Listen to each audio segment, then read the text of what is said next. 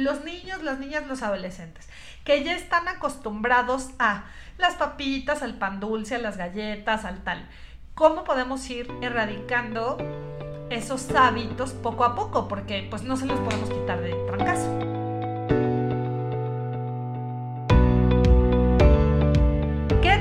De Calla y Escucha? Me da muchísimo gusto estar con ustedes en un nuevo episodio en donde como ya saben vamos a hablar de algo que ayude a los padres, madres, eh, tutores, cuidadores primarios, de los niños, de las niñas, de los adolescentes y con un tema que es importantísimo en nuestros días porque tenemos que empezar a poner un poco más de atención en esto. Creo que esta pandemia por COVID a todos nos ha puesto en jaque y nos ha puesto a pensar eh, pues en cosas que a lo mejor siempre hemos sabido, pero que quizás no le hemos dado la importancia de vida, ¿no? Y pues bueno, hoy nos acompaña una experta en el tema que vamos a tratar, que es cómo influye la alimentación en el aprendizaje y en el comportamiento de los niños, de las niñas y de los adolescentes. Querida Lourdes de Landa, bienvenida. Me da muchísimo gusto que estás con nosotros porque aquí lo más importante siempre es que la gente no se quede con la idea de que,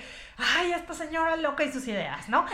Por eso invitamos a los expertos, ¿no? A gente que se ha preparado, personas como tú que se preparan en estos temas que son tan importantes en nuestros días. Así es que Lu, bienvenida. Muchas gracias, Ruth. Muchas gracias. Y sí, vamos a hablar hoy de la importancia de todo lo que es, todo lo que nos metemos a la boca es información. Y es información que llega a todas las partes del cuerpo. Así es, y que mira, seguramente, y tú lo sabes, y como experta te debes enfrentar a, a esto, ¿no? Al romper paradigmas que tenemos como padres, como madres, porque es que cuando yo era chiquito así le hicieron y no pasó nada. Sí. Es que eh, yo cuando era niño, a mí mi abuelita me daba tal y aquí estoy. Sí. Entonces, Platícanos, ¿cómo influye la alimentación en el comportamiento y aprendizaje de los niños? ¿Cómo pasa esto? Bueno, primero te tengo que hablar de lo que es la microbiota intestinal, quiere decir la flora intestinal. Todos los microorganismos que tenemos en el intestino que tienen que estar como en un equilibrio, es un equilibrio perfecto. Ya se le está llamando que es un órgano porque pesa más que el cerebro, pesa más de un kilo y medio. Entonces, un kilo y medio de bacterias que tenemos en el intestino y que tenemos que cuidar, tenemos que mantenerlas equilibradas. No todas tienen que ser buenas, pero sí tiene que haber más buenas que malas. Entonces, esas bacterias que tenemos en el intestino son las que nos van a dictar muchísimas cosas en, la, en toda nuestra salud. Em, se encarga, fíjate, se encarga de digerir y absorber ciertos nutrientes. Si la microbiota no es correcta, así tú te alimentes de lo mejor superfoods, la mejor dieta, todo orgánico, no vas a nutrir a tu cuerpo porque el intestino no está haciendo su trabajo. Se encarga también de eh, más del 80% del sistema inmunológico. Entonces todos los niños que andan enfermos, que traen mocos, que les duele algo, que les duelen las articulaciones, más del 80% de esas enfermedades vienen por este, una mala función de su intestino. También nos modula el hambre y la saciedad. Y nos ayuda a la formación y liberación de hormonas y de neurotransmisores. De aquí vamos a partir de lo que es la conducta y el aprendizaje de los niños más de la mitad de los neurotransmisores que estamos hablando del cerebro se producen en el intestino. Por ejemplo, la serotonina. La serotonina es conocida como la hormona de la felicidad, del buen vivir. Es la que nos ayuda a la tolerancia, a la flexibilidad. Eh, es, también esta es la que regula los ciclos de sueño, porque va junto con la melatonina. Pues esta, el 95%, se, crea en el intestino. Entonces, si estamos viendo que el intestino es lo que nos va a regular todo eso, en vez de estar yendo a doctores para este, antidepresivos, que para el dolor de no sé qué, para ciertas alergias, primero tenemos que poner importancia en el intestino. Otro neurotransmisor muy importante que también se produce en el intestino es la dopamina, que es la que ayuda, por ejemplo, en los niños cuando llegan a una fiesta y que pueden hacer match con un, con un amiguito X y se van a jugar. Eso es dopamina. Cuando los niños son un tanto retraídos, que son antisociales, que nada les produce placer y que nada les produce satisfacción, es por falta de dopamina, que también se produce en el intestino. Y otra importante de las que te quiero hablar es la GABA. La GABA, que es la menos conocida, es como el antagonista de la adrenalina, de todas esas reacciones que tienen los niños que no piensan. No es que no piensen, es que reaccionan, ¿no? De manera impulsiva. Son impulsivos, exactamente. Es por falta de GABA, que también se produce en el intestino. Y la GABA también algo muy importante que ayuda es a los niños a su lenguaje. Cuando tienen deficiencia de GABA, de GABA puede ser que tengan algún problema de lenguaje. Oye, qué interesante. La verdad es que yo no sabía que el intestino regulaba tantas cosas, ¿eh? O sea, hasta en la vida adulta. O sea, por supuesto. ¿No? Porque por supuesto. tienes razón, muchas veces andamos buscando eh, remedios o soluciones que podrían ser parciales si no empezamos por la raíz del problema, que en este caso podría ser un mal funcionamiento intestinal. Exactamente. Y muchas de las depresiones, psicosis, cuestiones cerebrales y neurológicas tienen que ver con el intestino. Porque cuando estamos en el vientre materno, están juntos, el cerebro y el intestino están juntos, son como una bolita. Si tú te fijas, tienen similitudes como este, físicas, se parecen. Entonces, a la hora que van creciendo, se va abriendo y todo eso está unido por el sistema este, nervioso central, ¿sí? por el sistema entérico. Y ahí tiene que ver un nervio que se llama el nervio vago que todo eso, todos esos sistemas, son los llamados eje intestino-cerebro. Entonces, todo lo que pasa en el intestino se va al cerebro y todo lo que pasa al cerebro se va al intestino. Entonces, es un flujo de información que tiene que ser información lo más limpia que se pueda. Y para eso se tiene que uno que enfocar en la alimentación, sobre todo de los niños. Claro, fíjate que uno de los problemas más recurrentes que a mí me han comentado muchos padres de familia, muchas mamás, eh, cuidadores de los niños, de las niñas e incluso los adolescentes, es que los niños comen más. Que muchos niños durante la pandemia, que, estuvieron mucho tiempo conectados en las pantallas, etcétera, comían más. Y, y puede ser ansiedad. Por supuesto que sí. Y sabes qué, se van haciendo círculos horribles porque, o sea, no, no es que se vayan al refri a comer un platón de brócoli, ¿verdad? O un pollito asado. Casi siempre buscan la galletita, el chocolate, el dulce. Las papitas. Las papitas. Es comida chatarra. Entonces, la microbiota se va diseñando de acuerdo a lo que comes y con la frecuencia en la que comes.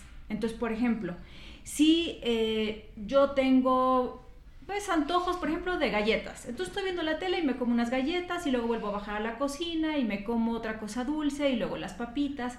Mi microbiota se acostumbra. Entonces las bacterias buenas van desapareciendo. Y claro que van aumentando a las que estoy alimentando, que son las bacterias que les gusta el azúcar, que les gusta la harina. Entonces, ¿qué hace? Manda la señal al cerebro de quiero más quiero más, porque se va diseñando conforme a lo que comemos. Entonces el cerebro manda reacciones que a veces son imposibles de ignorar. Entonces quiero una galleta ahorita. Eso. Y el estar comiendo a muchas horas eh, durante el día no se deja que el intestino se limpie. Entonces se empieza a hacer una inflamación sistémica terrible que también llega al cerebro. Y con un cerebro inflamado nadie se puede comportar bien, nadie puede aprender bien. Hay muchos problemas de ansiedad, como dices, de depresión, el mal humor. Y aparte, estar encerrados está haciendo un caos porque nadie le está poniendo la atención debida, sobre todo la alimentación. Sí, no, porque la verdad es que muchas personas, y aparte en la cultura del mexicano, ¿no? En nuestra cultura mexicana, la verdad es que somos mucho de comer, pues, antojitos, ¿no? O sea, nuestra gastronomía es rica, deliciosa y tendríamos que equilibrarla quizás un poquito más. Pero a veces sí asocias con el estar en casa, la botanita, eh, las papitas, el, el, tal, ¿no? O sea, es, qué bueno sería, como lo mencionas, que el cerebro te dijera, ay, tengo ansiedad, voy a comer ensalada de lechuga. Nadie. no pasa, no, ¿no? Entonces, ¿qué podemos hacer? ¿Cómo podemos ayudar a nuestros hijos, a nuestras hijas, a mejorar? Eh, la calidad de estas bacterias, ¿no? Que dices, de, la flora intestinal. ¿Qué podemos hacer?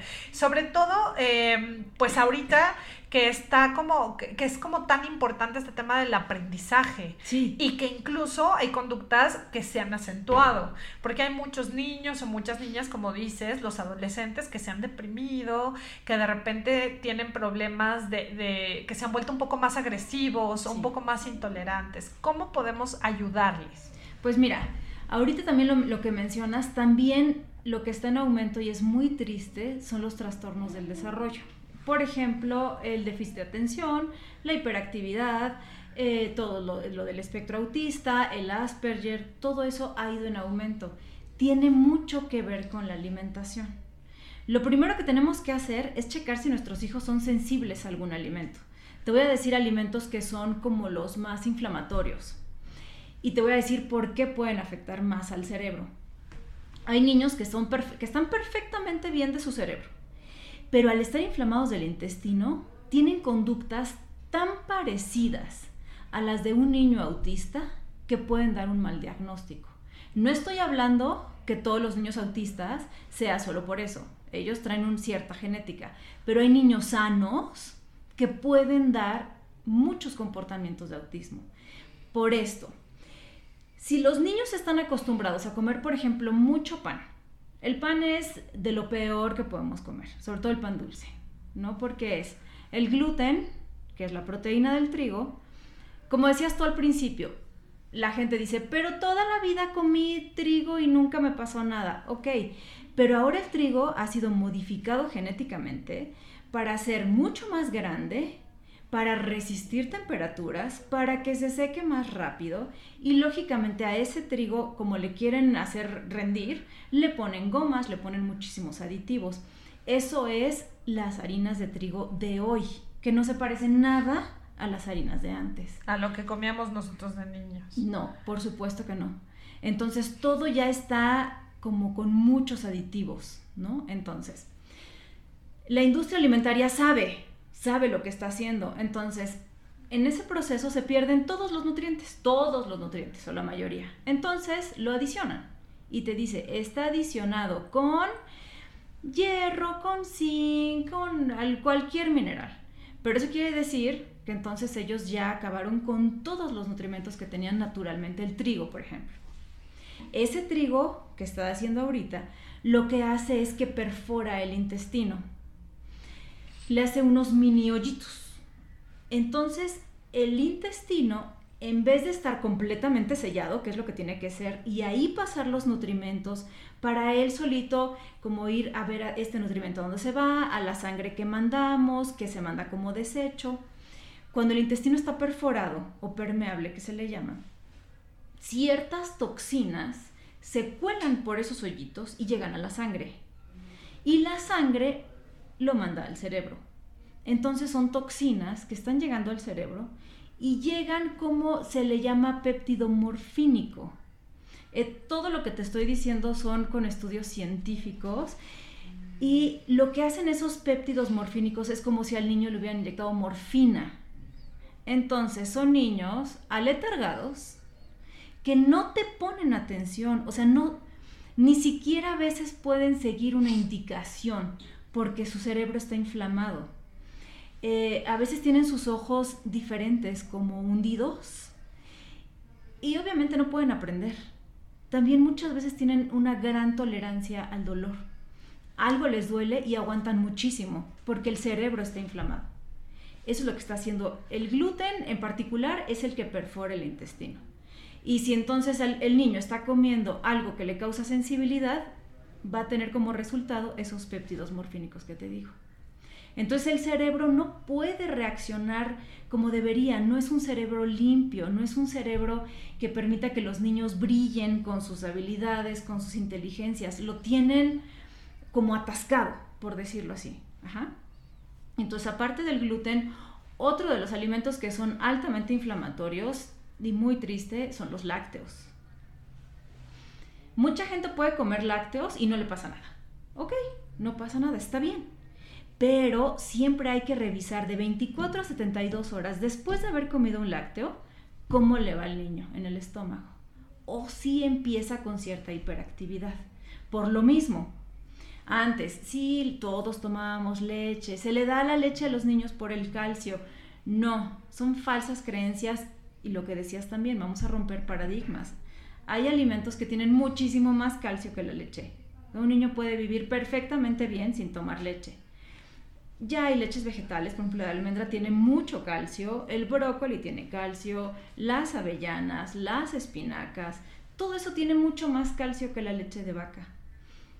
Y ahora, no somos nada más lo que comemos, sino lo que come nuestra comida. Entonces a las vacas les inyectan muchísimas hormonas para que estén produciendo más leche, les dan de comer cereales transgénicos, entonces ya traen aparte ellas una carga. Y como se quiere sacar más rendimiento de leche, pues lógicamente están ordeñando de más a las vacas.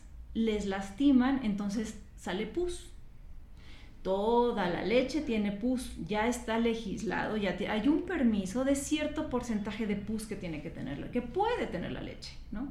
Entonces, obviamente los ganaderos dijeron, no, espérame, porque yo necesito más, sacar más leche. Bueno, entonces les dieron más permiso para que tenga más pus la leche. Claro que está pasteurizada y todo, pero es lo que le estamos dando a nuestros niños. ¿Y cuántos niños no perdonan, o sea, se echan un litro de leche al día? ¿No? Todo eso les está causando una inflamación sistémica. No es que estén distendidos de sus pancitas, no, no, es inflamación sistémica que les llega al cerebro y a otros órganos, pero estamos hablando hoy del cerebro. ¿Habrá niños que puedan tolerarlo más que sí, otros? Por supuesto que sí, por supuesto que sí. Hay niños que son completamente intolerantes, hay alérgicos, hay sensibles y hay niños que no les pasa nada. Pero sí, les recomiendo, aunque no les pase nada, que sí disminuyan la cantidad de lácteos que toman, porque los lácteos ya tienen una calidad bastante dudosa. Claro, pero fíjate, aquí vamos a hablar de otro tema que también es, es preocupante en nuestro país, ¿no? En un país como México. De repente eh, hay muchas cosas que pueden ser orgánicas, pero es más caro, ¿no? Entonces, ¿cómo podrían eh, estas familias... Eh, acceder a una alimentación sana y nutritiva, pero asequible? ¿Cómo, ¿Cómo podríamos o qué les recomiendas tú? Porque, por ejemplo, la leche de almendras es rica, deliciosa, pero es casi tres veces más cara que un litro de leche normal. Sí. Entonces, eso también se vuelve un problema en México. de repente, comer sano, ¿no? Y hasta, hasta hay memes de eso, ¿no? En donde dicen, una torta de tamal te cuesta 15, 20 pesos, una ensalada te cuesta 60. Sí. Y si la quieres orgánica, pues te cuesta 80 o 100 pesos. y con eso ya te comiste cinco tortas de tamal. Pero ¿sabes qué? Siempre hay opciones. Una opción a la leche de, almendra es la leche de avena. La avena no es nada cara. Siempre hay que fijarse que sea avena libre de gluten para que esté limpia. Y también otra de las opciones es hacer uno sus lechadas en la casa. Es súper fácil, es muy muy fácil hacer la leche en casa. Entonces te ahorras mucho dinero, tú estás viendo la calidad de comida que le estás dando a tus hijos. También el problema es que las mamás ya no se quieren meter mucho a la cocina. Entonces, bueno, algunas no es que no queramos, es que no se nos da. Sí, o que no hay tiempo también. Sí, a veces ¿no? también. Pero sabes que hay formas muy fáciles. O que un domingo se vayan al mercado. Yo no te digo que se vayan a la tiendita orgánica y todo porque es carísimo. Es caro. Pero en el mercado, mira, te encuentras lo que está de estación entonces la naturaleza es tan sabia que te da en la estación las vitaminas y los minerales que necesitas para ese, tiempo, ¿no? Entonces te vas al mercado, haces una buena compra de fruta, verdura, puedes comprar ahí tus cereales y entonces ese día lo destinas a lavarla, a cortarla. Por ejemplo, puedes cortar la fruta, la metes en una Ziploc y la metes al congelador. Entonces ya está lista para hacer un smoothie rápido para tu hijo en la mañana. ¿Sí? No se necesitan juguitos de bote, por supuesto que no. Entonces, con un día a la semana que se le, que se le dé tiempo, ya puedes tener al menos unos tres o cuatro días ya listos para la comida. Y es el mercado. No necesitas, lo que sí recomiendo orgánico es el pollo, la leche que ya está bajando de precio, la leche de vaca orgánica y el huevo. Esos tres sí recomiendo que sean, de, que sean orgánicos o que hayan sido animales de libre pastoreo. Y es que eso eh, de verdad es difícil de saber, aunque sí vemos en el mercado eh, cada vez más opciones, ¿no? O sea, cada vez más opciones de comer sano. Pero, eh, pues sí, o sea, el tema de la economía a veces no da para, para una alimentación de esa naturaleza. Pero sobre todo, yo creo que lo más importante es eso, ¿no? Como romper el paradigma de, pues yo crecí con leche, no le va a pasar nada. Pero algo que tú mencionas que es muy importante es justamente que hace 20, 30, 40 años, pues lógicamente los alimentos eran menos... Eh, menos manipulados. Manipulados, por decirlo de alguna manera, ¿no? Y sabes qué otra cosa también que está pasando con los lácteos, que trae mucha carga de estrógenos, precisamente por las hormonas que le están dando a las vacas. Entonces, es lo que te digo, somos lo que también come nuestra comida. Entonces, las niñas están teniendo un desarrollo precoz y ya hay muchos niños que tienen mamas o que están muy pasados de peso por la carga de estrógenos que tienen los lácteos. La obesidad en nuestro país es un problema. Sí. ¿Qué podemos hacer para, para combatirla desde casa? Para evitarla. ¿Y por qué? Ojo, en algún episodio alguien me mencionó que, que parecía que de repente tenemos gordofobia. Y no, créanmelo, de verdad, no es para nada que haya una gordofobia, sino más bien, de repente la, la genética es una cosa, ¿no? Sí. O sea, y yo lo sé bien porque yo nunca he sido flaca, o sea, ¿no?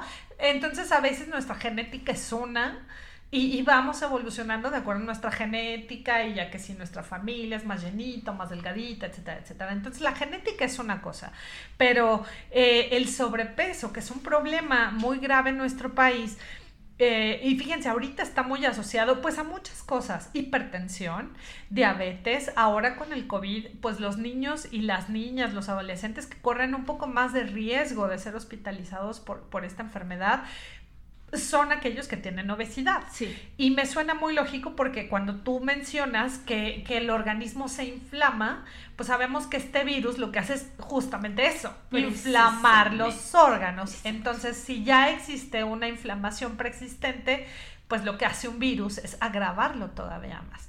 Entonces, ¿cómo podemos ayudar a combatir la obesidad? Ojo, no somos gordofóbicos para nada. Aquí llamamos el, aquí somos body positive y todos los cuerpos son perfectos, pero más bien en un tema de salud, ¿no? Sí. De, de, mantenernos dentro de los límites por salud. ¿Cómo podemos ayudarle a nuestros niños, niñas y adolescentes a, a mantenerse? Mira, te voy a hablar de algo que acabas de, de mencionar la palabra genética y es algo que me apasiona. Bueno, la genética es una cosa, tenemos menos del 10% de los genes, que es la carga que nos, nos dieron nuestras, nuestros papás, esa es inamovible, menos del 10%.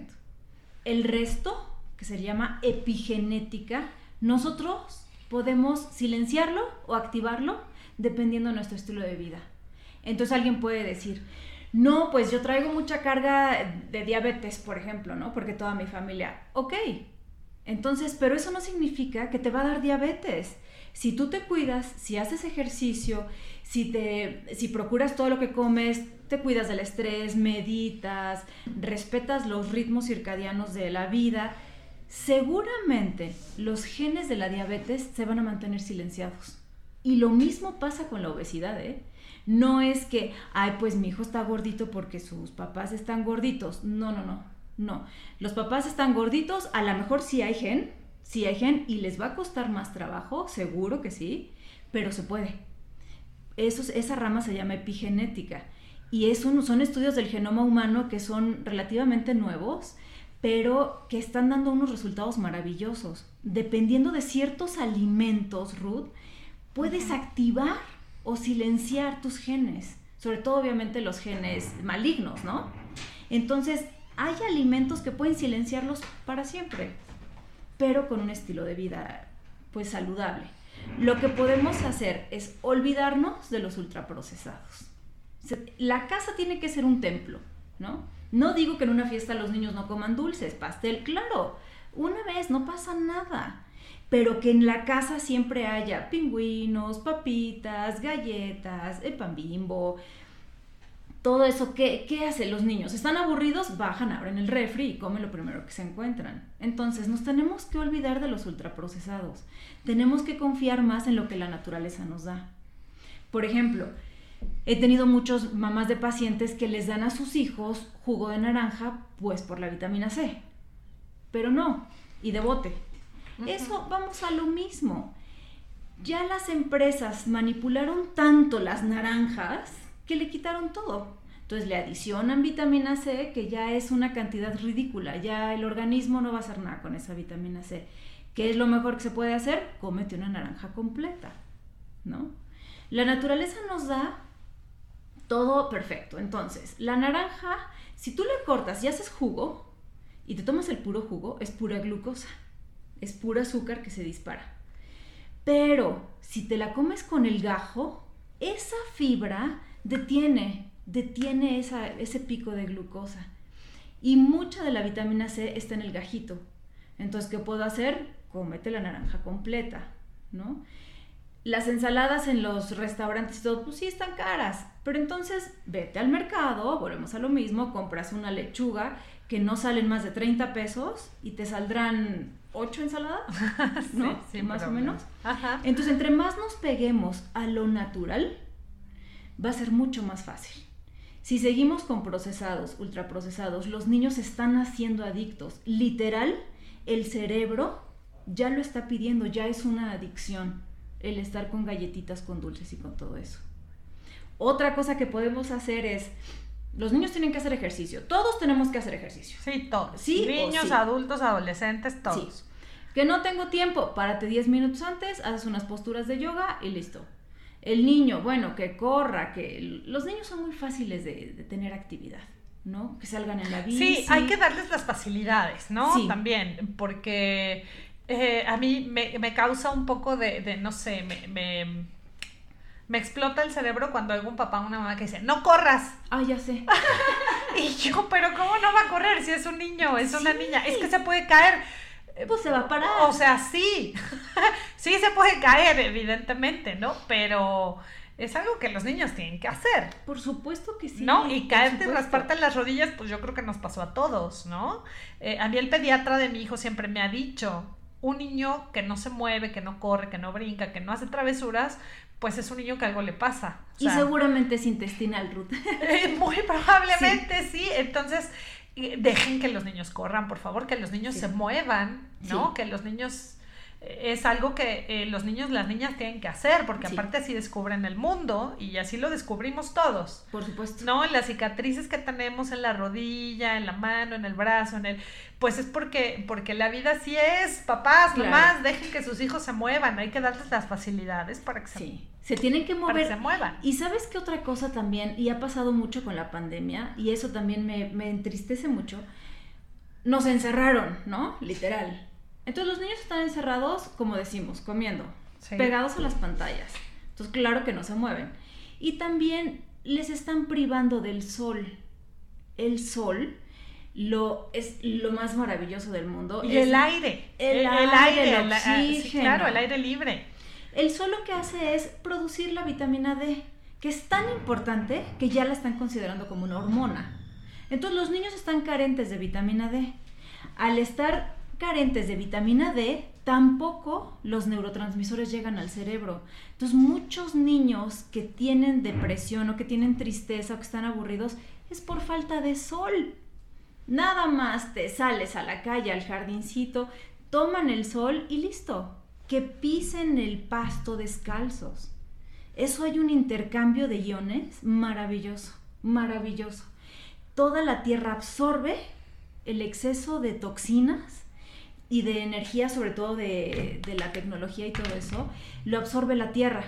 Entonces hay un intercambio. Entonces que los niños también anden descalzos, no les pasa nada, no se van a enfermar, pues si se resbalan, como dices tú, pues que se levanten, ¿no? Tiene que haber más contacto con la naturaleza. Entre más nos peguemos a lo real, va a haber mucho más salud. Otra cosa importantísima que te comentaba de los ritmos circadianos quiere decir, es de día, vive. Párate, come, muévete, es de noche, enciérrate, se acabó, ya no se come y se duerme. Eso es tan simple y es tan importante para la salud. Las hormonas se rigen por eso, se rigen por la luz y se rigen por la oscuridad. Y las hormonas son los que nos van a dictar la salud completita. Entonces, si es tan fácil, los niños, por favor, no los dejen dormirse a la una de la mañana y menos jugando videojuegos. Los niños tienen que estar dormidos máximo a las nueve de la noche. Y Eso es lo que intentamos, es lo que intentamos. Estoy hablando de la perfección. Claro, sí. Vamos acostumbrándolos.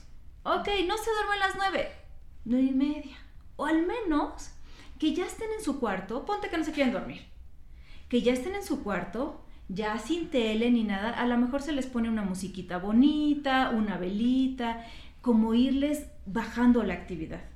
Y ellos solitos se van acomodando. De verdad que se puede. Y los niños también son tan sabios que sale el sol y se despiertan. Sí. Y eso es lo, mejor que pueden hacer. Y voltear a ver al sol. Los ojos tienen unas, como unos receptores que a la hora que ven la luz del sol empiezan a regular las hormonas inmediatamente. Entonces, fíjate, es, o sea, todo lo que estoy recomendando es muy fácil y es pegarnos a la naturaleza y a lo que nos dio la, la vida. Claro, hay que más bien siento que es eso, ¿no? Nos tenemos que empezar a reconciliar con, la naturaleza, con estas cosas que, pero, ¿sabes? Algo que yo le digo mucho a los papás y a las mamás es que a veces no, el problema es que, que ellos no lo ven congruente porque nosotros no lo hacemos. Sí.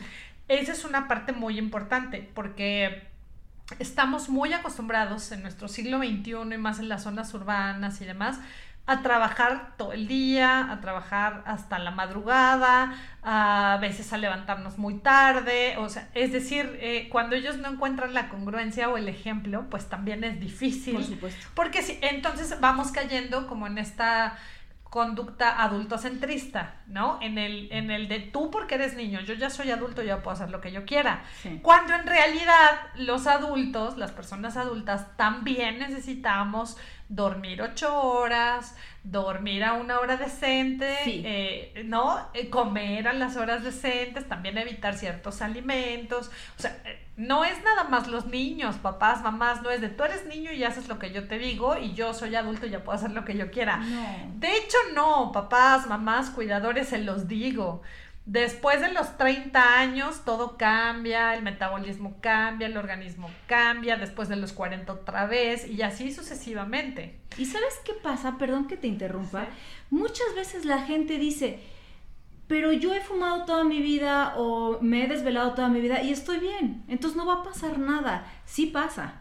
Y si ellos quieren vivir así, bueno, es opción de ellos. Pero estamos hablando de los niños. Hay un estudio en Europa que están diciendo que probablemente esta generación, mira, me pongo esta chineta, sea la primera que los papás entierren a sus hijos. ¿Por qué? Por los pésimos hábitos que les estamos enseñando, porque les está tocando cosas terribles. Entonces, se prevé, en Europa al menos, que pueda hacer eso. Entonces, por favor, si es algo tan simple, ok, si yo me quiero dormir tarde viendo una película, ok, voy a intentar dejar a mi hijo ya tranquilito en su cuarto y que intente dormir temprano, ¿no? También el estrés, todo, viven los papás con un, un estrés horrible, bueno, vivimos. Hay que, no podemos vivir en una burbuja, estoy de acuerdo, pero al menos enseñar a los niños a cómo percibir el estrés. Ok, sí, la vida es estresante, ¿cómo lo voy a percibir? O con el mindfulness, respiraciones, meditaciones, y eso en verdad ayuda. No te va a quitar el estrés, pero le va a ayudar a tu metabolismo a que no sienta un impacto. No, y aparte en este podcast ya les hemos hablado antes acerca de la importancia de eliminar el estrés tóxico del cerebro de los niños. Sí. El estrés cuando se vuelve algo constante en el cerebro de los niños y de las niñas puede dañar su aprendizaje de manera permanente. Entonces, si un niño, una niña se estresa, porque aparte también, yo les he dicho, el estrés es contagioso. Los niños puede que no sepan qué es nada, pero si ellos notan a papá o a mamá o al abuelito alterados, los niños empiezan a alterarse. porque es contagioso, el estrés contagia a las personas alrededor.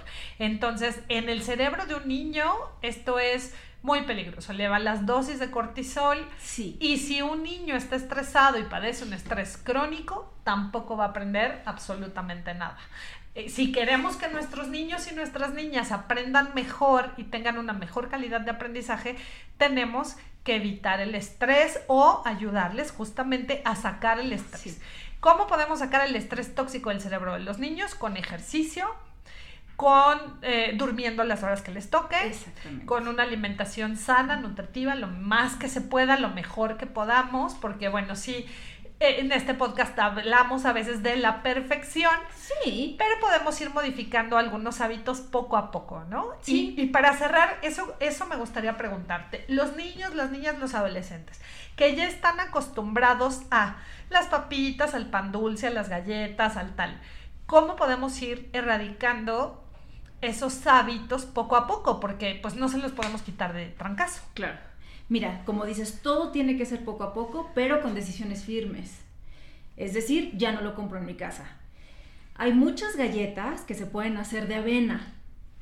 Si, te si tan solo te metes, por ejemplo, a Instagram o en este, Pinterest, en YouTube. En YouTube hay miles de recetas que ya quitan la harina de trigo y meten, por ejemplo, harina de avena, que no es tan cara como la de almendra, ¿no? Sustituir, vamos a tratar de eliminar la, el azúcar. Por ejemplo, muchas familias están acostumbradas a que cuando comen toman agua de sabor con azúcar y hace un daño terrible. Entonces, bueno, ok, un poquito menos de azúcar. Y después lo voy cambiando por, hay endulzantes buenos, por ejemplo, la stevia pura y el monk fruit puro. Hay otra que se llama alulosa, son buenas, esas no son tan malas. Esplenda y eso no. Entonces al menos cambiar el azúcar por endulzantes. Y después, ok, entonces mejor que el agua ya no sea de sabor, que sea agua sola. Las papitas, bueno, ya están de moda las air fryers. Entonces, bueno, háztela en casa, ¿no? Raya unas papas o lo que sea y la metes a la air fryer. Y haciendo conciencia, fácil no es. No es fácil. Pero te voy a poner un ejemplo que es maravilloso. En un panal de abejas, hay tres tipos, ¿no? Están las obreras, los zánganos y la abeja reina. Los tres nacieron genéticamente iguales, ¿sí? Todas las abejas son iguales. ¿Qué pasó con la abeja reina? Fue la única que fue alimentada con jalea real. Y los demás con polen o con mielecita. Y la abeja reina es grande, es fuerte, es la líder. Eso es lo que hace la alimentación. Entonces creo que no hay mejor ejemplo que lo que podemos hacer por nuestros niños con una buena alimentación. Fácil no, no va a ser, ¿no? Pero es por ellos. Y poco a poquito, le te digo, busquen recetas, váyanse al mercado y sobre todo tener a la mano, que dejen a la mano en el refri, en la alacena, la verdura, por ejemplo, ya cortada, ¿no? Pepinos, jícamas. Jícama, eh, pepino, sí, claro. ¿no? La manzana ya lavadita. Las manzanas son muy hermosas tú la pones en medio del refri, cualquiera se la come, pero si la metes hasta abajo del, del cajón, pues el niño va a comer lo primero que se encuentre. En la alacena, a lo mejor tener barritas de amaranto. Y hasta arriba ya la porquería, ¿no? Ya, un día viendo películas, bueno. Pero entonces que tengan ellos a la mano o a, a su como a su alcance a su alcance exactamente cosas ya listas en toppers transparentes bonitos y eso es lo primero que van a agarrar nos olvidamos de los cereales de desayuno, ya no, el, no sé, las azucaritas, los choco crispies. Hay opciones también. Hay opciones que se pueden hacer en casa y que se pueden comprar. La quinoa inflada, hay este, pues avena ya crujiente, hay muchísimas opciones y no son tan caras. Poco a poquito, pero con decisiones firmes, se puede ir mejorando. Muchas gracias, Lu, te agradezco muchísimo. La verdad es que ha sido un episodio de muchísimo aprendizaje, hasta para uno como adulto, que yo espero que a la gente le sirva mucho. ¿En dónde te pueden encontrar? De las personas que nos escuchan, si alguien quisiera saber más del tema, hacerte una consulta, ¿en dónde te encuentran? Mira, más fácil por WhatsApp, el 771-795-2496. Si tienen también algún niño que tengan sospechas de un trastorno del desarrollo, pueden visitar la página del LINCA, l i n c -A y soy nutrióloga de ahí, soy la nutrióloga del estado de Hidalgo. También por medio de la página me pueden contactar porque la alimentación en un niño con trastornos del desarrollo puede mejorarles muchísimo los síntomas. Entonces estoy para servirles. También mi Instagram es Lou. No, no me acuerdo. Bueno, Lourdes de Landa, ahí me buscan en Instagram o en Facebook. Muy bien, y si no, ya con el teléfono y el WhatsApp, ahí te podemos encontrar. Pues muchísimas gracias, Lu, muchísimas gracias a toda la gente que nos escucha.